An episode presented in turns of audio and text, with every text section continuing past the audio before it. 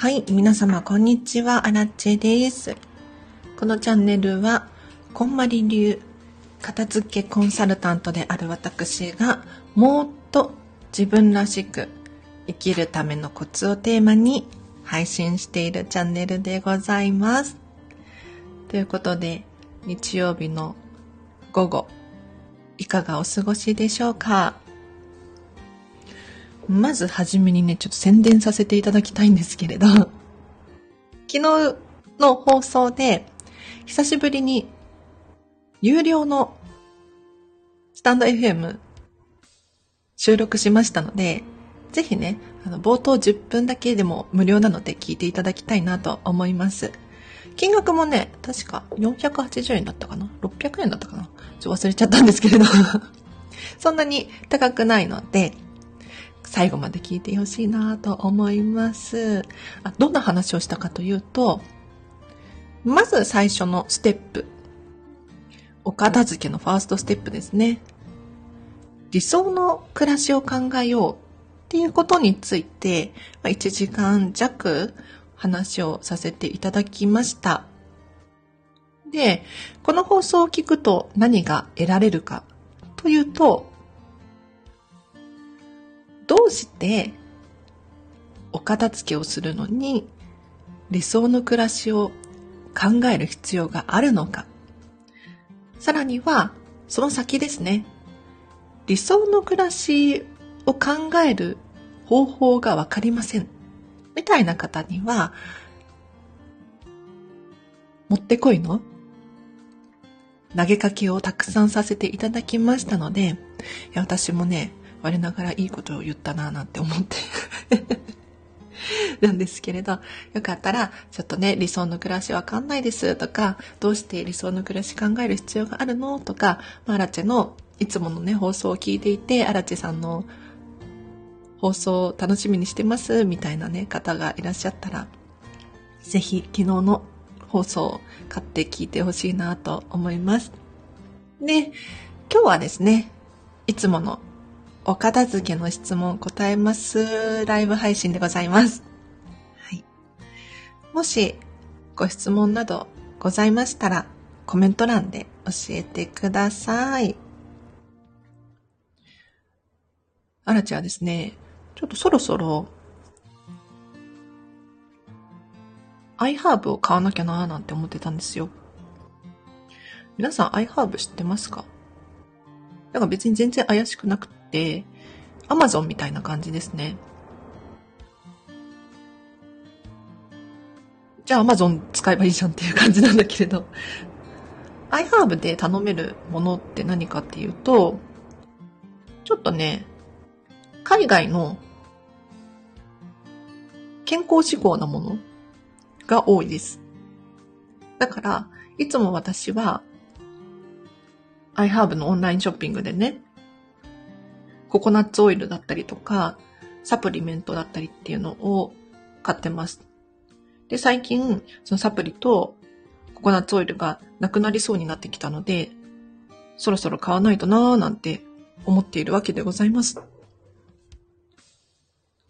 あの、私、片付けコンサルタントで、割とミニマム季節なんですけれど、それでもね、お買い物っってするんですよ。うん。もう日々生きていく上で、食事もするし、何かを消費するって当たり前のことなので、もう全然普通にお買い物しますね。あ、ハピハピラジオさん、ようこそ、こんにちは。今、片付けコンサルタントが質問答えますライブをしておりました。し始めました。はい。もしね、質問などありましたらコメント欄で教えてください。まあ、なければないで私が勝手に、あの、喋りますけれど。で、そう、そろそろ iHerb 買わないとなーなんて思っていたんですよね。いつもね、ココナッツオイルとサプリメント。サプリメントはね、ビタミン C、ビタミン D とか、よく買いますね。あとなんだろう。シャンプーとか、そういったものも iHerb で買ってます。食品もよく買いますね。オートミールだったりとか、ココナッツフレークとか。安いんですよ。うん。海外から発送しているにもかかわらず、やっぱり日本で買うよりも海外の製品が個人輸入になるので、ちょっとお得に買えるかななんて思います。はい、おすすめですよ。iHerb って検索していただくと出てきます。もう全然怪しくないから安心してほしいです。うん。あと、それで言うと、結構ね、ネットショッピング使いますね。うん。普通に、ついポチっちゃう。ついポチっちゃうよ。うん。なんか、片付けコンサルタントさんたちって、もう勝手なイメージでね、こう、衝動買いとかしないでしょ。みたいに思われがちなんだけれど、全然する。いっぱいはしないけれど、もうちゃんとよく考えた上での衝動買いはするね。うん。で、あ、そうそう、皆様にお伝えしたいのがね、じゃあなんでね、ものが増えないのか。っていうと、あの、ちゃんと減らしてるんですよね。どうしてこうお部屋に物が溢れちゃうのかって言ったら、まず一つは買ってくるからですよね。まあ、買ってきたりもらったりとか。で、もう一つは、入ってきたものを出さないと増えちゃいますよね。なので、物を減らす方法としては、もちろん、お部屋のものを、中のものを減らすっていうのも一つだけれど、お買い物を減らしたり、もらうものを減らしたり、で、アプローチができますよと。なので、私もね、つい買ったりするんだけれど、そういう時は、前使ってたものを捨てるとか、リサイクルショップ持ってったりとか、必ずしてますね。うん。あ、本買いがちかもしれない、私。なんか本屋さんに、プラッと寄って、あ、これいいな買っちゃうんですよね、つい。だけど、家にもさ、本棚もパンパンだから、つい買っちゃうのはいいんだけれど、増えていくんですよ。ということは、減らさなきゃいけないんですよね。だって、あの、お家の大きさって限りがあるじゃないですか。本棚の大きさ限りがあります。そこからはみ出た分って減らさないとね。お家の中パンパンになっちゃいますから。よくね、あの聞くお悩みで言うと、お子様の作品？もうこれが増えちゃうんですと。もう日々ね、増えてしまいますよね。で、こんまりさんが、こんまりさんもお子様さんにいらっしゃって、大変そうなんだけれど、おすすめしている方法としては、あの、お子様の作品を置くスペースを確保しておきますと。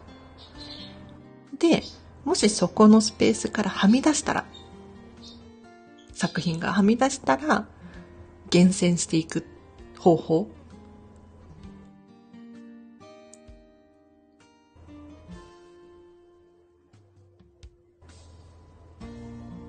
おすすめしてましたね。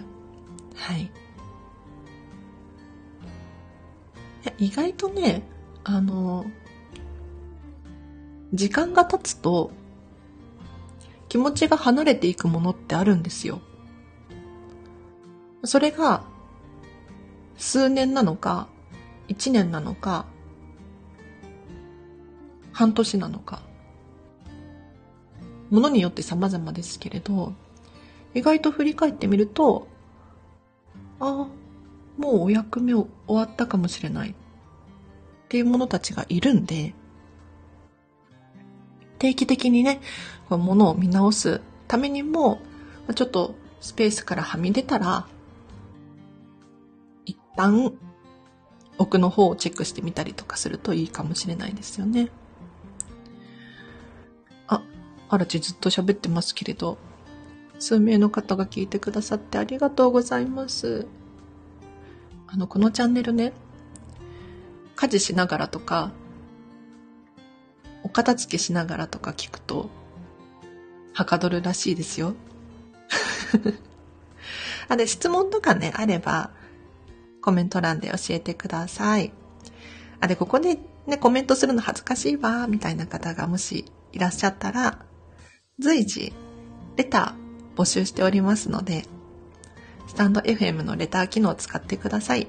なんか匿名でも質問が送れるようになっているので、はい。確実に私目を通していますから、そこはご安心いただければなと思います。今、アラチェ、麦茶を飲みながら放送してます。麦茶。麦茶をね、私もう本当にこだわりの麦茶があるんですけれど、これめちゃめちゃ美味しくって、本当にお気に入りなんですよ。何回もリピートしてる。なんか麦茶って、皆さんどういうものを想像されるかなと思うんですけれど、私がいつも買ってる麦茶は、何だったかな粒丸とかっていう商品名粒丸なんか、麦茶の粒がそのまんまなんですよ。丸々の。で、それを煮出して、こして飲むんですけれど、びっくりするくらい美味しくて。なんか多分通常麦茶って、もう粉々になっているやつを煮出したりとかすることが多いんじゃないかなって思うんですけれど、確かにその方が早いし、簡単だしっていう ところなんですが、このね、粒のままの状態の麦茶を入れると、味がこう雑味がないっていうのかな。すっきりしているんだけれど、ちゃんと麦茶の味が濃くて、これはお気に入りですっごい飲んでますね。で、麦茶のいいところって、カフェインレスなんですよ。カフェインがないところが気に入っておりまして、あの、私、重度のカフェイン中毒なんです。で過去にはね、もうコーヒーに3杯を毎日のように飲んでたんですが、最近そのカフェイン中毒っていう言葉を知って、カフェイン立ちをして、もう2、3週間かな？コーヒーを飲まない。コーヒーどころじゃないね。あの、緑茶だったり、チョコレートだったり、赤ワインとか、なんか、カフェインが含まれるもの？紅茶とか。食品にも含まれてるんでね。難しいんだけれど、ゼロではないとは思うんだ。ゼロにはできなかったとは思うんだけれど、カフェインをやめて、1回。で、そこから最近は週に2、3回のコーヒーにしてるんです。その他の日を麦茶に置き換える。で、美味しい麦茶に出会えたので、割と満足してますね。そう、カフェイン中毒の話が出たんで、この話もちょっとしましょうか。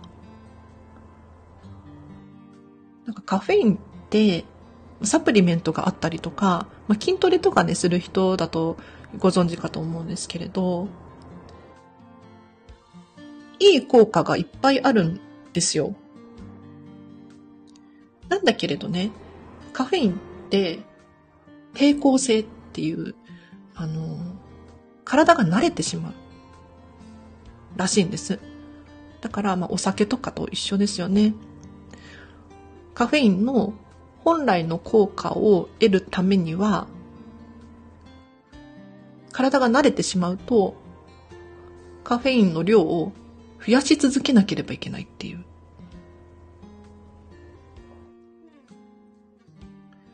なので、そこで活躍するのが、その、カフェイン断食だったりとか、カフェイン立ちっていうやつ。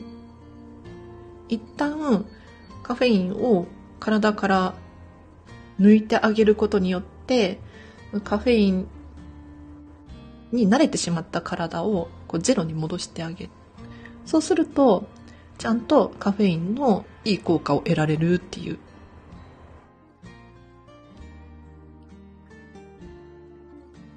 なので、もう最近は毎日のコーヒーはやめてですね。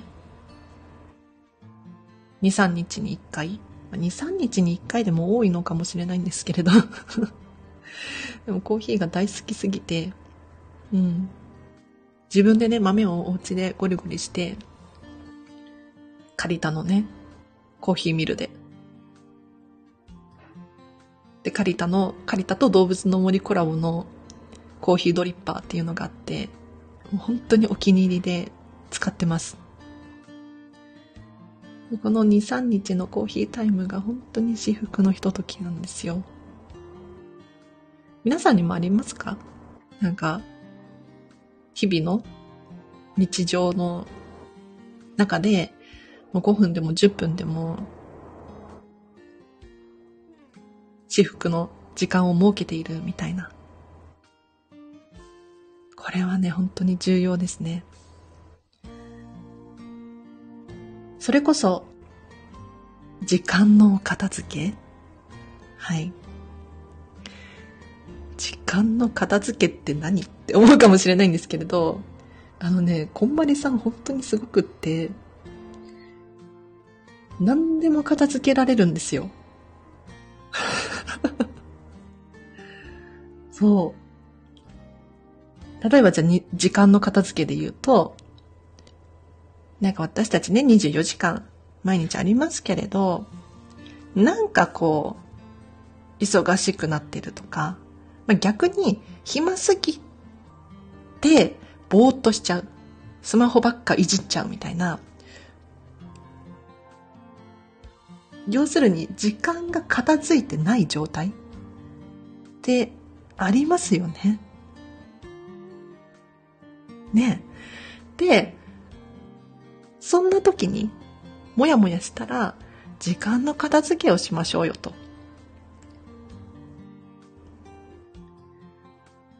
どうやってやるの？謎ですよね。はい。でもね、実は、物のお片付けと時間のお片付けは、方法一緒なんですよ。じゃあどうやって物を片付けるんだっていうことなんですけれど、例えば、お洋服の場合は、お洋服、ね、クローゼットから全部出します。じゃあ、そのお洋服の中から好きなものを選んでいってください。残すものを選んでいってください。選びます。はい。ということは、残すものを選びきっていただくと、手放すものが自然とこう現れますよね。じゃあこのお洋服たち、どうしましょう？ゴミとして捨てるのか、お直しして使うのか、リサイクルショップ持っていくのか、寄付するのか、お友達にあげるのか、まあいろんな方法はありますけれど、手放します。これが物理的なお片付けですよね。で、時間のお片付けも同じで、24時間じゃあ皆様紙とペンを用意していただいて、何に何分使ってるのかっていうのを、まずね、詳細に書き出すんですよ。めんどくさ。めんどくさいですね。でもね、これやるのとやらないのとでは、人生大きく変わってくるので、ぜひやってほしいんですが、えっ、ー、と、まず朝起きて、じゃあ何時に起きるのか。何時に起きて、何します？トイレ行きます。はい。トイレの時間も書いてほしいです。トイレの時間、歯磨きの時間、顔洗う時間とかね、バーって書いてくんですよ。で、お仕事は何時から始まって何時に終わって休憩時間が何時でとか。スマホいじってる時間が何分。ついテレビを見てしまう時間が何分。どんどん書いていきます。で、その中で、まず残すものを選びましょう。残すものです。トイレの時間はね、減らせないですよね。歯を磨く時間も減らせないですよね。お風呂に入る時間。あ、もしかしたらお風呂の時間を短くしたりとかはできるかもしれないんですけれど、まあ基本的に毎日お風呂には入るだろうっていうことで残します。で、睡眠時間が何時間？これは減らせない。どんどんね、残すものを選んでいきます。こう丸つけたりね、チェックつけたりして。その結果、いかがですか？手放せそうなものありません？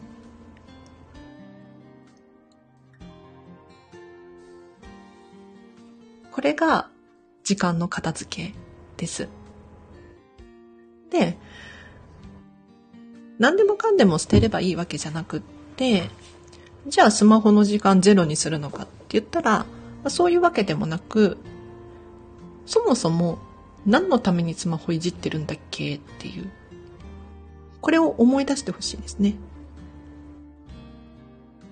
例えば、もう仕事で疲れて帰ってきて、お笑い番組見る。いいですよね。笑って楽しくなって、こうストレス発散できて、最高じゃないですか。にもかかわらず、いやいや、テレビは良くないから、見ちゃダメだ。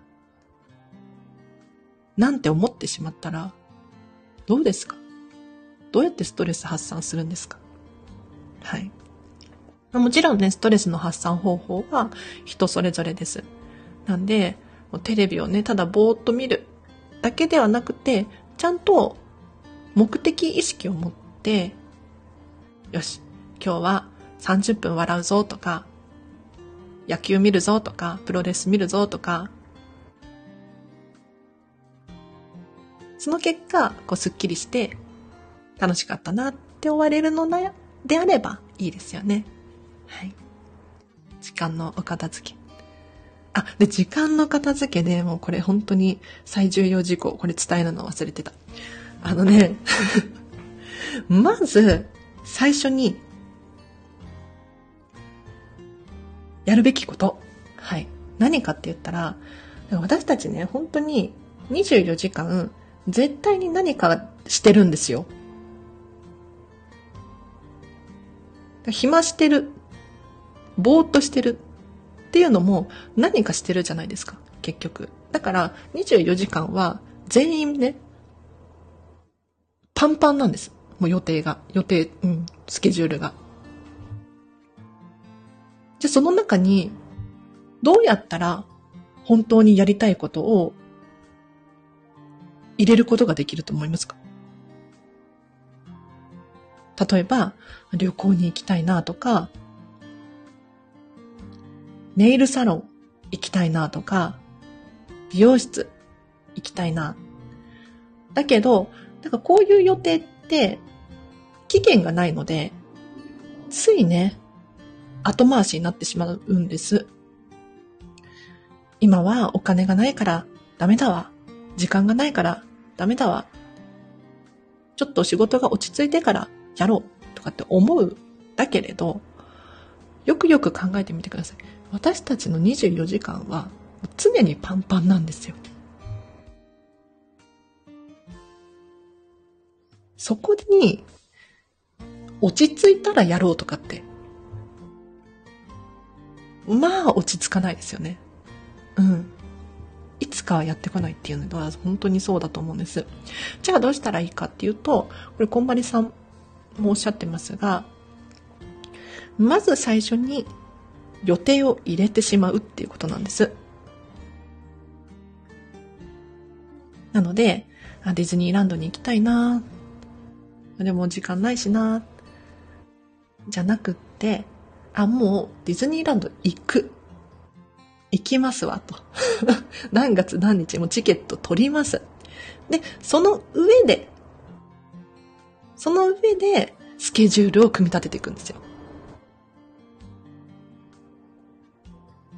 お金がないな違うんです。違うんです。あの、もう、ディズニーのチケットを買うっていう前提でお金を節約するんです。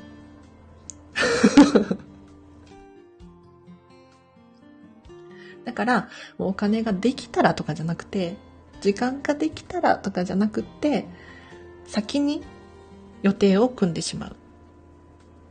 これは大きなこと以外にも使えて、本当に小さな毎日のコーヒータイムとか、お昼寝の時間だったりとかっていうのも同じように、まず最初に、この予定を入れておく。でその上で、空いた時間を使って仕事をする。あの、もちろんね、どうしてもできない時ありますよ。なんかこんまりさんね、今年の初めに本を出版されたんですよ。で、私が今日お伝えしたようなことが書いてあったりとかもするんですけれど、なんか睡眠時間は削らないとかね、なんかそういうことも書いてあったの。本の中に。だけど結局、最近のこんまりさんはあの、また新しい本を執筆中で、睡眠時間削ってるとかって 言ってたんで、あの、例外もあります。例外もあるし、どうしてもね、本当にお金がない時にディズニーランド行こうとか、そんなことやっちゃダメなんだけれど、ダメなんだけれど、でも考え方としては、まず最初に予定を入れて、その他の時間で仕事だったりとか、日々の家事だったりとかっていうのを組み立てていく方がいいよっていうお話でございました。はい。麦茶飲みますね。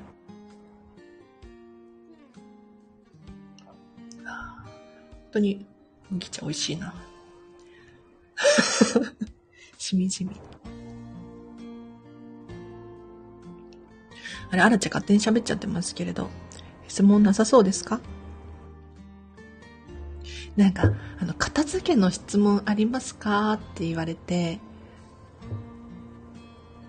わからないことだらけすぎて、何を質問したらいいのかもわからないみたいな。ね。あ、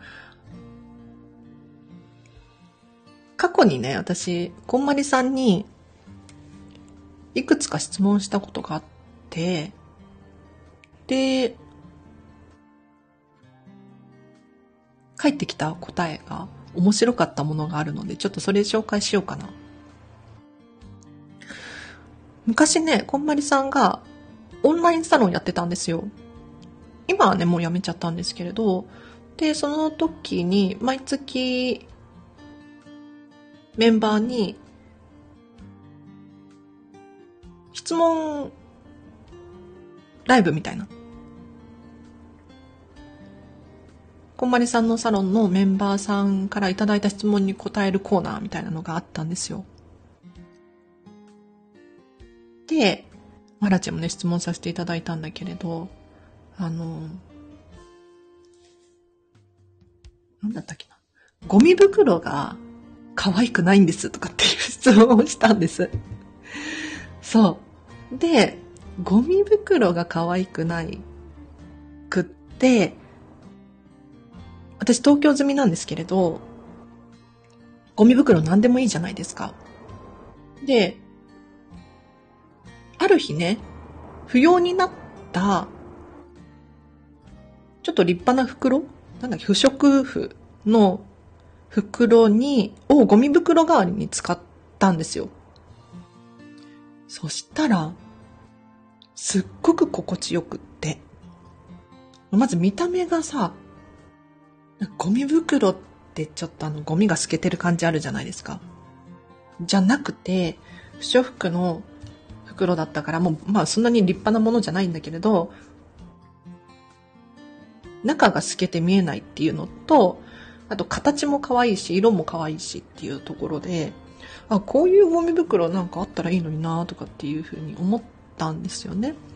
で、その質問を、こんまりさんにした結果、あの、私も困ってますみたいな ゴミ袋って、そう、可愛くないんだよね、みたいな答えが返ってきましたね。でね、なんか、唯一、ちょっと可愛いなって思ったゴミ袋が、こんまりさんあったらしくて、それ紹介していただいたんですけど、アメリカで、ロケをしてた時に、お片付けの。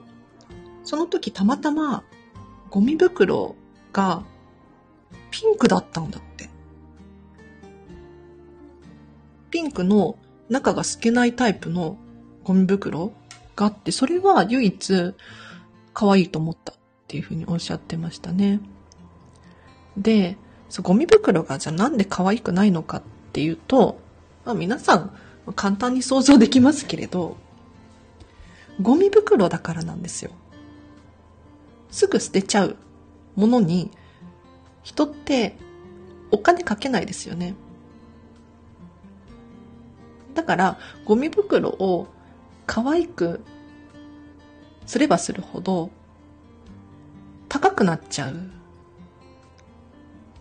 ので、その結果、ゴミ袋が売れない？ってなると本末転倒なので、そのゴミ袋はいかに安くて捨てやすいかっていうところらしいですよ。あ、で、こんまりさんがね、そう、もうね、何年前だ？あの、4、5年前なのかな？なんか私たち、サロンメンバーに、教えてほしいですとかって言ってたのが、市区町村の、市区町村っていうのかな？各都道府県のゴミ袋担当の人、紹介してほしいっていうふうに言ってましたね。というのも、東京都内だと、ゴミ袋って何でも OK なので、普通にいらなくなった袋だったりとか、まあ、うちは無印良品さんのね、ゴミ袋買ってますけれど、何でも使えるんです。一方で、その、有料のゴミ袋を使っている自治体がありますよね。そういうところって、ゴミ袋のデザインを変えることできるはずなんですよ。だから、その、有料の指定のゴミ袋に、例えば、あの、感謝とかってね、書いてある。ゴミ、ゴミだった、ゴミだけれど、今まで役に立ってくれてありがとうみたいな気持ちを込めて、そのゴミ袋に感謝とかっていう字を書きたいんですとかってこんまりさんがおっしゃってたわけですよ。なので、もしね、今日このスタンド FM を聞いてくださっている方の中に、ゴミ袋担当の方が いらっしゃって、なんか、可愛いゴミ袋を作りたいなみたいな人がいらっしゃったら、あの、こんまりさんにお声掛けください。こんまりさんというか、KMJ ですね。株式会社こんまりメディアジャパン。はい。に連絡していただけるといいかなと思います。はい。ではもう35分も喋ってる。ありがとうございました。あの、このスタンド FM では随時質問募集しておりますので、コメントやレターいつでも送ってください。で最後にもう一回お知らせしてもいい？冒頭にもお知らせしたんですけれど、昨日、久しぶりに、スタンド FM の有料版を更新いたしました。で、こちらでは、なんだっけ？言葉が詰まっちゃった。えっ、ー、と、昨日何を喋ったかっていうと、無料版では喋れないような理想の暮らしの考え方っていうのをお伝えさせていただきました。で1時間弱喋っておりますし、金額もね、確か480円だったかなにしたので、そんな高いもんじゃないので、ぜひね、最後まで聞いてほしいなと思います。で、冒頭10分、12分くらい無料で公開しているので、まあ、そこだけ聞いてもかなり有益な情報だと思いますから、ぜひぜひ聞いてほしいなと思います。